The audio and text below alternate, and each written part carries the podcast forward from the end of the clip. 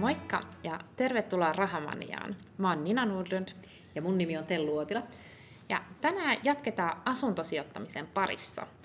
Käydään läpi muutamia, seuraavissa jaksoissa käydään läpi muutamia laskelmia, joita tulisi hallita, jos haluaa ryhtyä asuntosijoittajaksi. Mikäs on se tämän päivän laskelma? No tämän päivän laskelma on vuokratuottolaskelma. Ja ne kaksi muuta laskelmaa on kassavirtalaskelma ja sitten oman pääoman tuottolaskelma, mutta mennään niihin sitten seuraavissa jaksoissa. Mutta tänään tosiaan tuohon vuokratuottoon ja se, että miksi se vuokratuotto on niin tärkeä, niin se on se, että sen avulla voidaan ensinnäkin verrata sitä omaisuusluokkaa tai sitä sijoitettavaa kohdetta niin kuin muihin omaisuusluokkiin esimerkiksi. Tietenkin se ei tapahdu ihan suoraan, koska yleensä asuntosijoittamisessa käytetään velkavipua ja sen takia on se oman pääoman tuottolaskelma. Mutta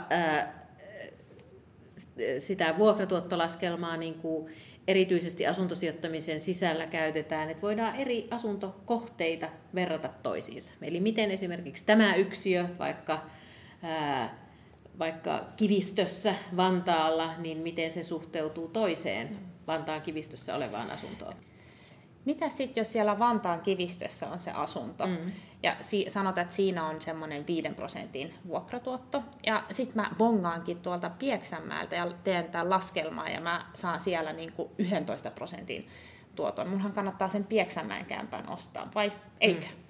Niin, no tuossa menee helposti just siihen vipuun, että ensinnäkin siihen vuokratuottoon, niin siihen vaikuttaa, tai sä et voi sokeasti yksi, yksistään lähteä vuokratuoton perusteella niin kuin arvioimaan, että mikä on hyvä kohde. Se on vain yksi osa sitä, koska vuokratuottoon vaikuttaa totta kai se asunnon hinta, hyvin paljon myös se, paljonko sä saat sitä vuokraa. Kohta käydään vuokratuoton kaava läpi, niin, niin ymmärrätte enemmän, mutta, mutta se, että jos Pieksämäältä, koska se on syrjäseudulla, siellä ei ole tarjontaa niin paljon, sille ei välttämättä löydy kauhean montaa muuta ostajaa sille asunnolle, niin totta kai sen hinta on hyvin edullinen. Mm. Eli saatetaan päästä niin kuin ihan loistaviin vuokratuottoihin.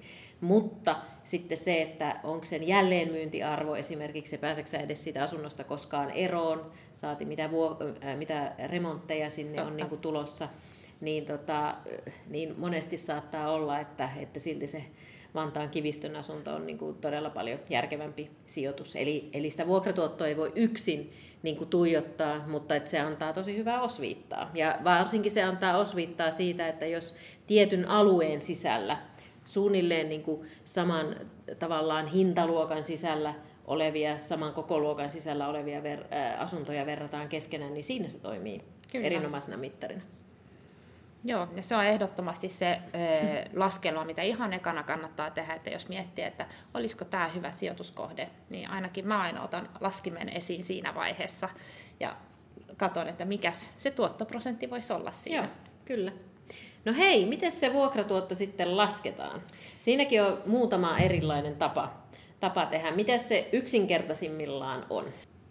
Yksinkertaisin kaava, mitä moni välittäjä, mm. asunnon välittäjä käyttää, on, että he laskee ensinnäkin sen kuukausivuokra miinus vastikkeet kertaa 12, eli katsotaan se niin kuin vuoden nettotulot. Tulot. Kyllä.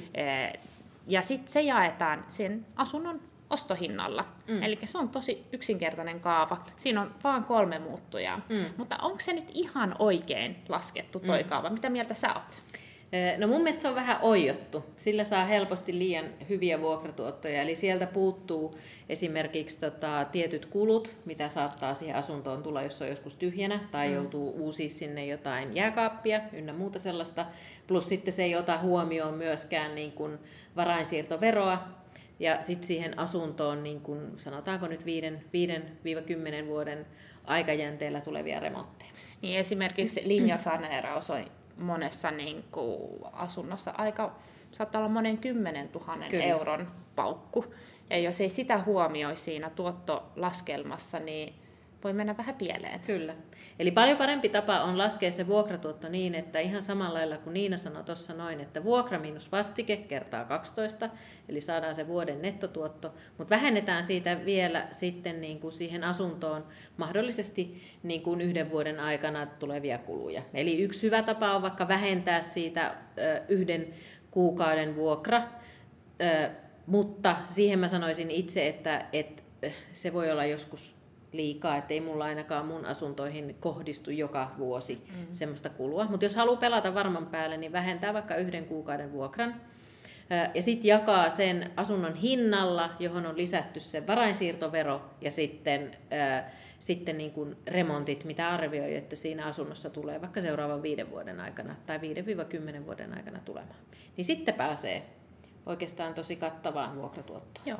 Hei, verrataan kaksi laskelmaa, jossa käytetään tätä niin kuin yksinkertaista versiota, Joo. minkälaiseen tuottoprosenttiin me sillä päästään, ja sitten tämmöinen, jossa on vähän niin kuin huomioitu noita kuluja. Joo. Otetaan semmoinen esimerkki, jossa se kuukausivuokra on 600 euroa, vastikkeet on 100 euroa, ja sitten sen asunnon hinta on 100 000 euroa. Ja silloin siitä tulee 6 prosentin vuokratuotto. Kyllä, se on hyvin simppeliä. Joo, eli sitten kun otetaan huomioon myös ne mahdolliset siihen asuntoon kohdistuvat muut kulut, sitten otetaan huomioon se varainsiirtovero ja ne mahdolliset remontit, mitä siihen on tulossa, niin tämä sama laskelma meneekin niin, että jos meillä oli se 600 miinus 100 euroa kertaa 12, se olisi sen vuosittainen nettotuotto, niin vähennetäänkin siitä vaikka 500 euron vuotuiset kulut, mitä siihen asuntoon kohdistuu. Esimerkiksi ja, pesukone hajoaa tai juuri näin. yksi kuukausi puuttuu, niin kuin, tai vuokralainen ei ole siellä. Joo, tai, tai käyttää sitten jotain vuokravälittäjää vaikka niin. sen, sen asunnon vuokraamiseen. Niin saadaan 5500 euroa siitä ja jaetaan se sitten sillä asunnon hinnalla, johon on lisätty varainsiirtovero ja sitten asuntoon kohdistuvat remontit. Leikitään vaikka, että se on se sadan tonnin asunto, siihen tulee kahden tonnin varainsiirtovero ja 2100 euron vielä lisäremonttikustannukset siihen taloyhtiöön niin sitten se 5500 jaetaankin sadalla neljällä tuhannella ja sadalla eurolla. Eli se tavallaan se kauppahinta nouseekin korkeammaksi, niin saadaan 5,3 prosentin vuokratuotto. Jolloin jos ajatellaan sitä, sitä yksinkertaistettua kaavaa, niin se on 6, 6 prosentin tuotto versus sitten 5,3 prosentin tuotto. Eli ehdottomasti kannattaa käyttää sitä laajennettua Joo. kaavaa, koska koska kaikissa asunnoissa noin kuitenkin, ainakin, ainakin se varainsiirtovero niin tulee toteutumaan. Eli hei, tämä on se kaava, joka kannattaa ehdottomasti opetella. Me laitetaan siitä ö, kuva vielä, jos satut katsoa videoversiona tätä, niin laitetaan kuva siitä tähän, tähän videoon ja liitetään se vaikka meidän uuteen Instagram-tiliin. Joo. Niin pääset sieltä katsoa sen. Eli muista käy tykkää meitä myös Instassa. Joo, eli e, meidän tilin nimi on raha.mania. Rahamania oli varattuna, eli, mutta tuohan sopii aika hauskasti niin mun on. mielestä, että, Kyllä. että siitä voi lähteä seuraamaan. Se on vielä vähän tyhjä, mutta eiköhän saada sinne sisältöä. Kyllä vaan. Mutta tosiaan, hei, opettele toi kaavaa ja sitten ei muuta kuin vaan käyt pläräämään asuntoja ja laskemaan sitä vuokratuottoa, niin rupeat näkemään niitä eroja siinä vuokratuotossa. Joo.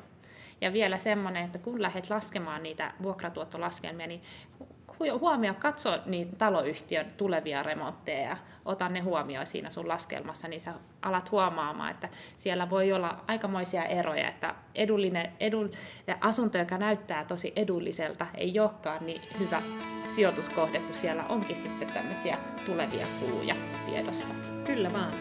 Mutta ei muuta kuin hyviä laskelmia ja tota, hyviä sijoituksia. Moikka! Moin, moin.